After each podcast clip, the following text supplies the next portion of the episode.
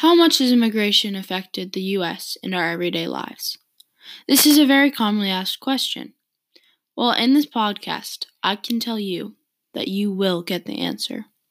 You'll learn how it has caused solutions and problems. You'll explore the good and bad. You will truly understand the cause of immigration. So without further ado, here is the cause of immigration. Immigration was strongly encouraged since the beginning, 1880. When it first started, immigrants and citizens were suddenly brought together by the immigration and new opportunities coming into NYC.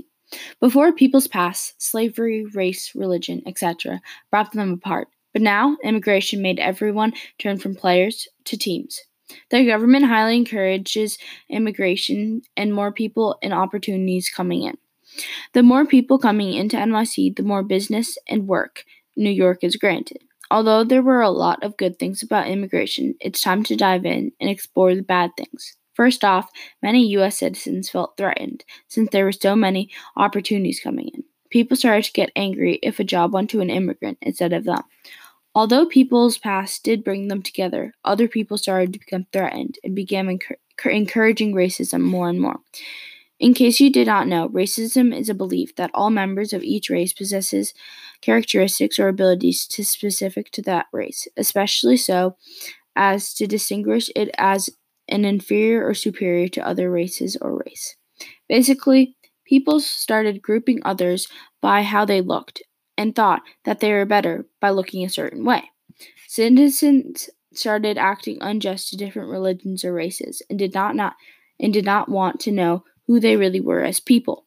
Then jobs became harder for immigrants because the bosses were now acting unjust towards them too. So, as you can tell, there were a lot of good things and a lot of bad things about being an immigrant. In many places, there is racism depending on people's backgrounds and familiarities. In the U.S., many people have been through racism, but some people live in areas with no racism. Immigrants have done a lot for America, and again, I will say, it has brought new opportunities for good and some people, in some people's opinions, for the bad. For example, in 2017, 65% said they strengthened the U.S., and in 1994, 63% said they are not good for society, but 31% said they were. As you can tell, immigration has truly changed your world today. I hope I have answered most of your questions. Thank you for listening. And now you can go out into the world and really understand the cause of immigration.